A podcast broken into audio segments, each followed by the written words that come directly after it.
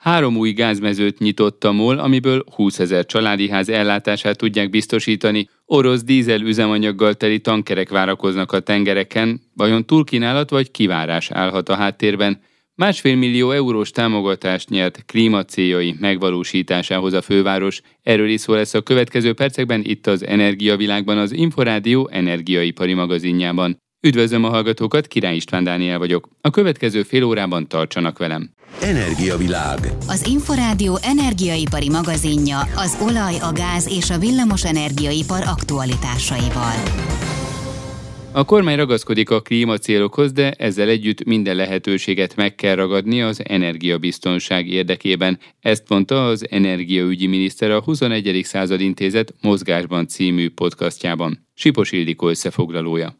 Magyarország számára a belföldön előállítható energia a legfontosabb, a legjelentősebb termelő hosszú távon a Paksi atomerőmű lesz, hangsúlyozta az energiaügyi miniszter a podcastban. Egy új nukleáris hullám született. Az Unió ugye elfogadta a mi általunk kötött szerződést, valamint az úgynevezett taxonomia rendeletbe belevette, hogy ez most már nem egy tiltott, tehát nem tekinti kártékonynak, ha úgy tetszik. A mi álláspontunk nagyon határozottan az, hogy a nukleáris energia az egyre biztonságosabb. Nagyjából az látszik, hogy a következő 20-30 évben összességében a teljes energia, amit Magyarország el fog fogyasztani, az nem nő. Ugye így kell jóval nagyobb jövedelmet előállítanunk, tehát úgy fogunk nagy hatékonyságra szert tenni hogy változtatjuk az energiamixünket, és ebben az elektromos áram súlya lesz sokkal nagyobb, mint eddig volt, eddig kb. 20% volt, és fölmegy 45%-ra, és ennek a elhasznált elektromos áram mennyiségnek a két paks együtt nagyjából a felét fogja biztonságosan előállítani. A miniszter közölte, itthon belátható időn belül új típusú reaktor telepítésén is lehet gondolkodni. Ezt is vizsgáljuk. Ugye van egy, ahogy mondtam, van egy új hullám, és új típusú atom atomreaktorok, úgynevezett kis moduláris reaktorok, ez egy teljesen új hullám, 15 fajta különböző ilyen tervet ismerünk. Itt a szomszédunkban,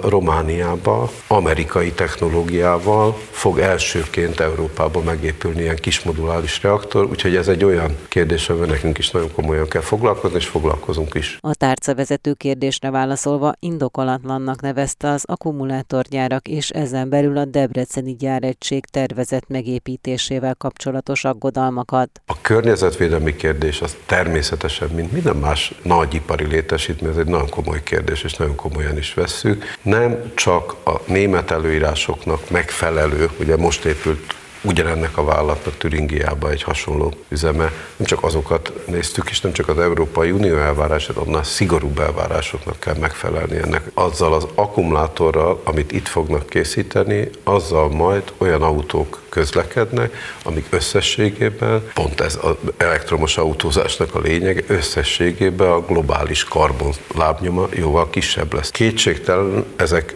tartalmaznak különböző fémeket ezek az akkumulátorok. A lítium ugye a legnagyobb összetevője, ennek a bányászata az kétségtelen jelentős energia és jelentős víz igényel jár, ez igaz. Ami nálunk történik, az azonban egy jóval kisebb energia és víz. Ettől még az önmagában igaz, hogy ez egy nem jelentéktelen vízigényű, de az nem igaz konkrétan, hogy Debrecenben nem lenne elegendő víz. Lantos Csaba az alternatív energiaforrások felhasználásáról szólva azt mondta, Magyarországon a földrajzi adottságok miatt csekélyebb a szerepe a vízi erőműveknek és a szélerőműveknek, de ezekről az energiaforrásokról sem szabad lemondani. A miniszter furcsának nevezte, hogy a környezetért legjobban aggódó államok ma szénbányákat nyitnak, miközben az igazán komoly globális kihívásokra Európának nincsenek válaszai.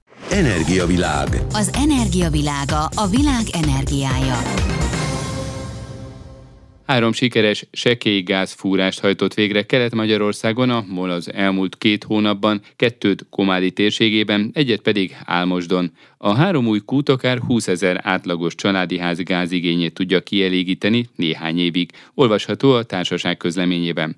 A technológiáról, illetve a kitermelésről Homonai Ádámot, a MOL Magyarország kutatás termelési igazgatóját Domani Csandrás kérdezte. A sekélygáz fúrás tulajdonképpen két dolog különbözteti meg a, a többi kutatófúrásunktól. Az egyik az az, hogy itt a modern adat feldolgozásra és értelmezésre még a szokásosnál is jobban épít. Tehát gyakorlatilag a szeizmikus adatokból kialakul az, hogy van-e gáz a föld alatt, tulajdonképpen matematikai módszerekkel kiszámítható nagy valószínűséggel, ez egyik. A másik az az, hogy jellemzően ezek relatíve sekély mélységben helyezkednek el, ezért is hívjuk sekélygáznak. Ez általánosságban nagyságrendileg 1500 méteres mélységet jelent.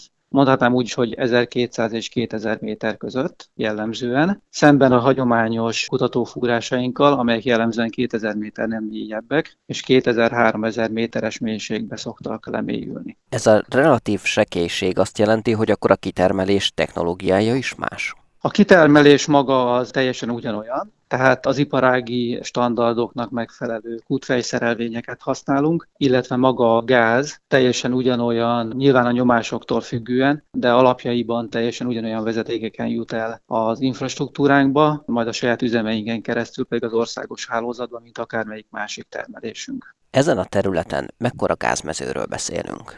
Egy-egy ilyen mező az nagyságrendileg 25 millió köbméter gázt tartalmaz, ami önmagában nem egy kiemelkedően nagy mennyiség, viszont az elmúlt időszakban 16 ilyen találatunk volt. Tehát ezek a találatok, ezek szépen összeadódnak. Körülbelül három-négy éve futtatjuk ezt a programot, ugye amiről most hírt adtunk, ez az elmúlt három találat volt, és a számításaink szerint ez a három kút nagyságrendileg 20 ezer háztartás éves fogyasztását tudja kielégíteni. Most ugye sikeres sekélygázfúrásokról beszélünk, mikor lesz, mikor lehet ebből kitermelés?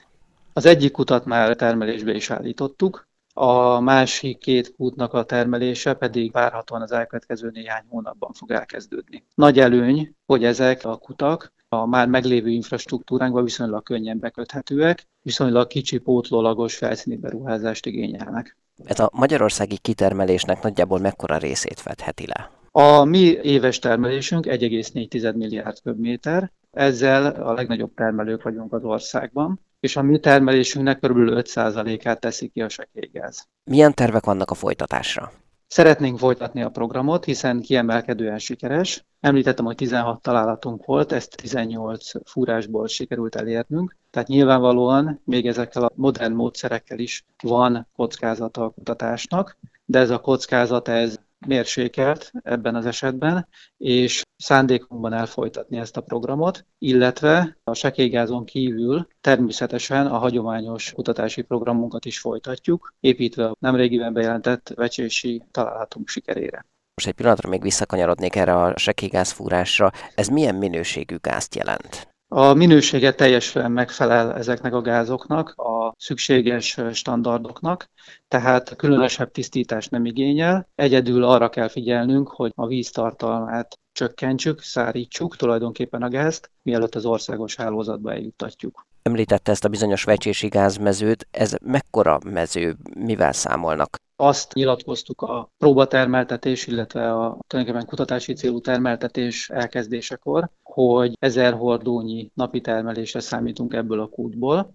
Ezt most már megközelítettük, és várhatóan hamarosan el is fogjuk érni illetve az idei évben további fúrásokat tervezünk. Egy fúrást egészen biztosan, de nagy valószínűséggel két új kutat fogunk lemélyíteni a területen. Meddig működhetnek ezek a most feltárt területek? A sekélygáz fúrások esetében viszonylag rövidebb életciklusra számítunk, ezek általában 5-10 éves termelést tudnak biztosítani. A vecsés esetében itt hosszabb termelésre számítunk, ez nagyjából 15 év. Kizárólag Kelet-Magyarországon végeznek ilyen sekélygázfúrásokat? Ugye említett, hogy nagyon sokat végeztek már, és ugye nagyon sok találattal is járt, nyilván tudják, hogy Igen. hol kell fúrni. Igen, túlnyomó részt ezek a fúrások a dél-kelet-magyarországi területen ültek le, tehát a békési területen, illetve Kelet-Magyarországon a román határ közelében. Próbáltunk fúrni Dunántúlon is, de ott pont sikertelen fúrásokat mélyítettünk le. Ezt a kelet-magyarországit hogy kell elképzelni? Ez tulajdonképpen egy gázmező, aminek különböző pontjait megtalálják, vagy ezek ilyen szigetszerű kis buborékszerű képződmények, amikben van a gáz?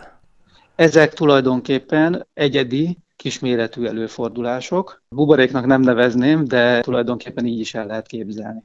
Omonai Ádámot a MOL Magyarország kutatás termelési igazgatóját hallották. Energiavilág. Az Inforádió energiaipari magazinja az olaj, a gáz és a villamos energiaipar aktualitásaival. Horta Olivér szerint tartósan magas, sőt egyre dráguló dízelárakra kell készülni, és egyre nagyobb az esélye annak is, hogy bizonyos régiókban átmenetileg ellátási nehézségek lesznek. A századvég konjunktúra kutató ZRT energia- és klímapolitikai üzletágának vezetőjét Várkonyi Gyula kérdezte. Az Európai Unió olajembargója két fázisban lépett életbe, december 5-én a nyersolajra vonatkozó és február 5-én az olajtermékekre, egy a dízelre vonatkozó büntető intézkedés. A két beavatkozáskor a piaci szereplők magatartása meglehetős mértékben eltért, míg a nyersolaj esetében már a szankció hatályba lépését megelőzően a piaci szereplők elkezdtek maguktól lemondani az orosz beszerzésekről, diversifikálni diversifikálni a portfóliójukat. Ez a dízel esetében csak mérsékelten történt meg. Januárban, decemberben a szokásosnál jóval nagyobb mennyiségű finomított olajat vásároltak Oroszországtól, mint korábban. Ezzel párhuzamosan egyébként a kínai, indiai beszerzések aránya is növekedett. Ennek két következménye van. Az egyik az az, hogy az olajtársaságok, az üzemanyagkereskedők készletei azok feltöltődtek, a korábbiakban tapasztalhatónál jó, jóval nagyobb készleteket halmoztak föl, ezzel is készülve a február 5-i dátumra.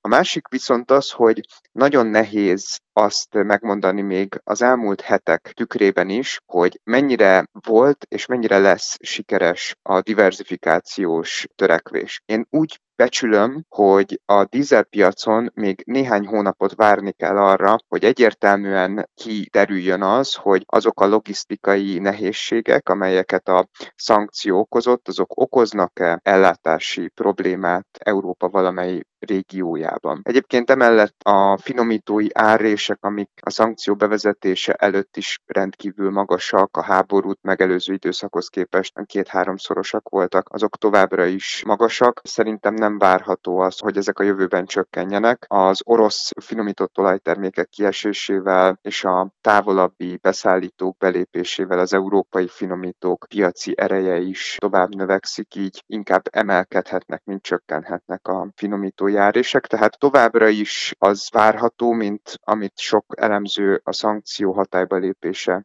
előtt is jósolt, tartósan magas, esetleg még növekedő dízelárakra kell készülni, és egyre nagyobb és nagyobb az esélye annak, hogy bizonyos régiókban átmeneti ellátási nehézségek adódjanak, illetve hogyha ellátási nehézségek adódnak, akkor egyre lassabb és költségesebb lesz ezeknek a helyreállítása, de egyelőre még az elmúlt hetekben a nagy mennyiségű készlet helyzetek miatt ezek nem voltak tapasztalatok, és alig, ha nem a következő hetekben sem kell hasonlóra számítani. Oroszország miképpen reagál erre a történetre? Ugye most legfrissebb sajtóhírek szerint majdnem két millió hordó orosz gázolaj hánykolodik a tankereken, mert egyszerűen nem tudják eladni, mert most éppen túlkínálat van a piacon. Ez bármilyen irányban változtatja akár az árakat, akár az ellátás biztonságot?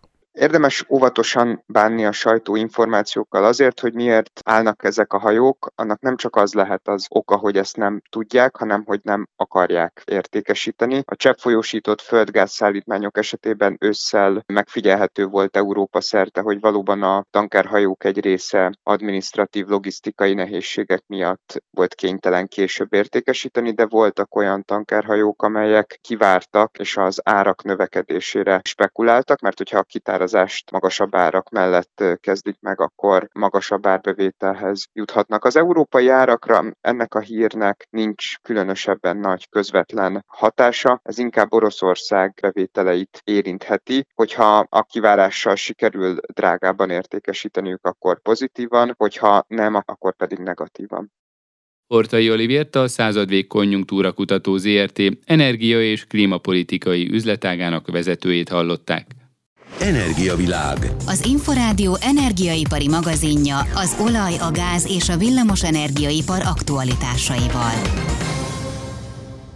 A főváros másfél millió eurós támogatást nyert klímacéljai megvalósításához. Ebből a forrásból létrehozzák a Budapesti Klímaügynökséget, ami elsőként a lakosság energiahatékonysági beruházásait támogatja majd. mondta el Ámonada a főpolgármester klímaügyi főtanácsadója. A riporter ismét Várkonyi Gyula. Egyrészt nagyon sok európai nagyvárosban létezik már klímaügynökség, és úgy tűnik, hogy ez egy jó megoldás. Ugye egy önkormányzat, meg egy állami szerv az meglehetősen nehézkesen mozog, és ezért érdemes egy olyan intézményt létrehozni, ami önmagában egy ilyen célt képvisel, és folyamatosan tudja is képviselni azokkal a szakemberekkel, egy olyan gárdával, ami ténylegesen olyan szakmaisággal rendelkezik, ami ehhez szükséges, és maga a klímaügynökség az nyilván egy olyan háttérszerve tud lenni Budapestnek, amely igazándiból nem is akar pénzeket kezelni, hanem azt szeretnénk elérni, hogy ez az ügynökség egy olyan koncepciókat, konstrukciókat tudjon a kereskedelmi bankok részére összeállítani, amiben mindenféle támogatási pénzek, olcsó hitelek, akár garancia is van arra, hogy a lakosság számára egy nagyon kedvező kamatozású, vagy akár komoly támogatással megspékelt pénzeszközöket nyújtson ahhoz, hogy alacsonyabb energia igény szintre állítsuk Budapest lakásállományának az energiaigényét. Ez nyilván azért fontos, mert Budapesten is, ahogy egyébként az összes nagyvárosban, a legnagyobb klímahatású gázkibocsátás az az épületekből származik, és ezen belül is a legnagyobb a lakossági, tehát a háztartási állományból. Budapesten ez az össz széndiokszid kibocsátásunk 40%-a, mint a legnagyobb tétel az a lakossági kibocsátás. Tehát, hogyha itt egy hathatós programot tudnánk indítani, jelentős pénzeszközöket tudnánk erre csoportosítani, az Európai Uniós forrásokat tudnánk becsatornázni erre a célra, az komoly változást érne el. Egyébként nem csak az üvegházgázok kibocsátásában, hanem az elkölthető jövedelem, vagy a városban megtartott jövedelem szempontjából a rezsiköltségek fluktuációjának kitett háztartások is sokkal jobban tudnának tervezni, mert nyilván egy alacsonyabb költségszintre kerülne a háztartások melegen tartása vagy hidegen tartása nyáron. Mire lehet elég ez a másfél millió euró, illetve ehhez még a főváros tud-e hozzátenni forrásokat? Hát azt tervezzük, hogy ebből először is készítünk pár olyan alap elemzést, ami biztosabbá és egyértelműbbé teszi a célzását az erre a célra érkező pénzeknek. Azért azt gondoljuk, hogy nem mindig lesz úgy, hogy Budapest nem kap forrásokat az Európai Uniós ilyen célokra szánt pénzekből, mert ugye a mostani strukturális kohéziós alapok, illetve az RRF forrásokból származó pénzeknek a nagy részét klímavédelemre kéne már most is költeni, de nem mindegy, hogy milyen hatékonysággal vagy hatásfokkal költjük erre, tehát mondjuk, hogyha a lakosságnak tudunk 30-40, akár 50 százalékos támogatási intenzitású pénzeket erre a célra származtatni, akkor az ilyen jellegű pénzek, ahelyett, hogy mondjuk most hasraütéssel mondok valamit, a plébániák energiahatékonysági beruházásait finanszírozzák mondjuk 100%-kal. Nyilvánvalóan itt a pénznek a forgási sebessége és általában a, a hatékonysága az erősebb lesz. Tehát, hogy mire elég a másfél millió euró, ami ugye magyar forintban kb. 600 millió forint, tehát több mint fél milliárd forint, ez egy intézményfejlesztési forrás számunkra. Egy olyan hosszú távon gondolkodó, stratégiai látásmóddal rendelkező intézményt szeretnénk felállítani, amely első lépésben kifejezetten a lakásállományjal foglalkozik, ehhez meg kell teremteni azt a műszaki tipizálást, de mondjuk szociológiai tipizálást is, és aztán ehhez kell tudnunk rendelni egy olyan pénzügyi konstrukciót, ami ezeknek a háztartásoknak a tipológia szerint a legjobban megfelel és ebbe aztán be kell vonnunk a kereskedelmi bankokat, nem véletlenül társult hozzánk, és kértünk támogatást. Már eleve három ebben a témában jó tapasztalatokkal és nagy múltal rendelkező kereskedelmi banktól, de ezért is vontuk be ebbe a munkába azokat a partnereinket, akik városszociológiával, épületmérnöki tudással rendelkeznek, illetve pénzügyi tanácsadást is rendeltünk ehhez a pályázathoz és ehhez a projekthez. Úgyhogy ez nagyjából arra lesz elég, hogy a következő egy-két évben, mondjuk a jövő nyára felálljon ez az új intézmény, és elkezdjük kidolgozni a megszületett elemzések alapján azokat a konstrukciókat, amikkel utána majd megkínálhatjuk a budapesti lakosságot, és ehhez megtaláljuk azokat a bankokat, amelyek kifejezetten könnyített módon, tehát nem nagy adminisztrációs igényel, ilyen most divatos one-stop shop jelleggel tudnak majd nagyon gyors pénzkihelyezéssel élni, és ehhez egyébként még, hogy egy picit bonyolítsam a dolgot, bevonjuk a kerületeket is, mert azt gondoljuk, hogy bizonyos helyzetekben érdemes kifejezetten az emberekhez közel lévő önkormányzatokkal együtt dolgozni. Olyan konstrukciókat is el tudnánk képzelni, de hát ez még a jövő zenéje, amikor kerületekkel közösen a saját, akár ők kötvénykibocsátás útján vonnak be pénzeket ahhoz, hogy a saját lakosságuk számára egy ilyen pénzügyi konstrukciót nyújtsanak. Ugye a klímaügynökségnek az egyik legfontosabb célja a szemléletformálás, ugyanakkor azt is tudjuk, hogy sok lakás tulajdonos, ahogy ön is említette, nem engedheti meg magának, hogy lakásfelújításba kezdjen, miközben tudja azt, hogy így viszont a fenntartási költségeit nem tudja finanszírozni. Lehet ezt forintosítani? Mekkora költséget jelenthet? Van-e bármilyen átlagos számítás egy átlagos háztartásnak? Mekkora költségébe kerülne, mekkora kiadás jelentene egy ilyen teljes átalakítás? Ebben önök, illetve az önök közvetítésével mekkora segítséghez juthat? Az a helyzet, hogy nem csak az energiárak ingadoztak az elmúlt időszakban, és emelkedtek írtatlan módon, de ezek a költségek is.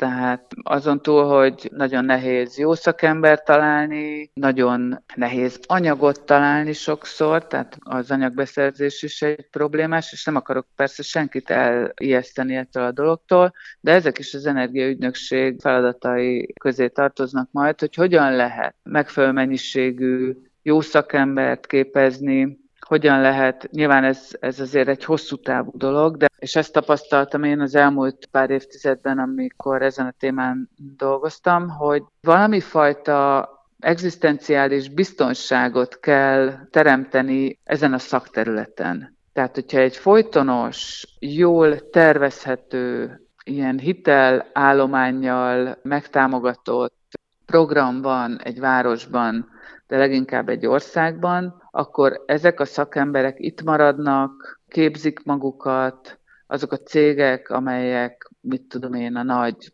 mondjuk kazán értékesítő cégek fordítanak arra sok ö, energiát és, és finanszírozást, hogy képezzék a saját embereiket, ezáltal gyakorlatilag a beszerelt mondjuk kazánoknak a működése sokkal biztonságosabb lesz, a napelem létesítés vagy telepítés szintén egy sokkal megbízhatóbb dologgá válik, és nem gyanakodnak az emberek valami új technológia beszerzése kapcsán, mert tudják, hogy azok az emberek, akik dolgoznak ezen, azok meg fogják tudni jól csinálni, és hosszú távon működőképesek lesznek ezek a rendszerek. Tehát van egy ilyen vetülete is a dolognak. De visszatérve a kérdésére, igazándiból nagyon nehéz megmondani, hogy egy 80-as években épült családi ház a 18. kerületben, illetve egy 60-as években, vagy egy kádárkockának a felújítása az ma éppen mennyibe kerül, attól függően, hogy milyen mértékű és milyen mélységű felújítást akarunk végrehajtani rajta. Azt tudjuk, hogy például Budapesten a házgyári lakások, azaz a panel épületeknek a felújítása halad a legjobban. Nyilván itt elég jól lehet méretezni, és nagy hatékonysággal lehet hatékonyabbá tenni egy-egy ilyen épületet, de a többinél pontosan ezért van szükség erre a műszaki felülvizsgálatra, mert nagyjából van egy, egy jó rálátásunk, hogy milyen épületek vannak, milyen háztartások vannak Budapesten. Ugye Budapesten van az egész ország lakásállományának a negyede, óriási mennyiségű épület és háztartás van, amelyeknek ugyanolyan a színvonala, mint az egész országban, tehát a háromnegyedük valószínűleg komoly beavatkozásokra szorul annak érdekében, hogy a mostani standardoknak megfelelő energetikai színvonalra hozzuk őket, és akkor még nem beszéltem arról, hogy mennyivel magasabb színvonalra kéne hozni ahhoz őket, hogy Budapest 2030-40-50-ben már egy jóval alacsonyabb kibocsátási szintre kerüljön. Ámonadát a főpolgármester klímaügyi főtanácsadóját hallották. Energiavilág. Az energiavilága a világ energiája. Az Energiavilág az Inforádió energiaipari magazinja ezzel véget ért. A szerkesztő műsorvezetőt Király István Dánielt hallották. Köszönöm a figyelmüket, viszont hallásra!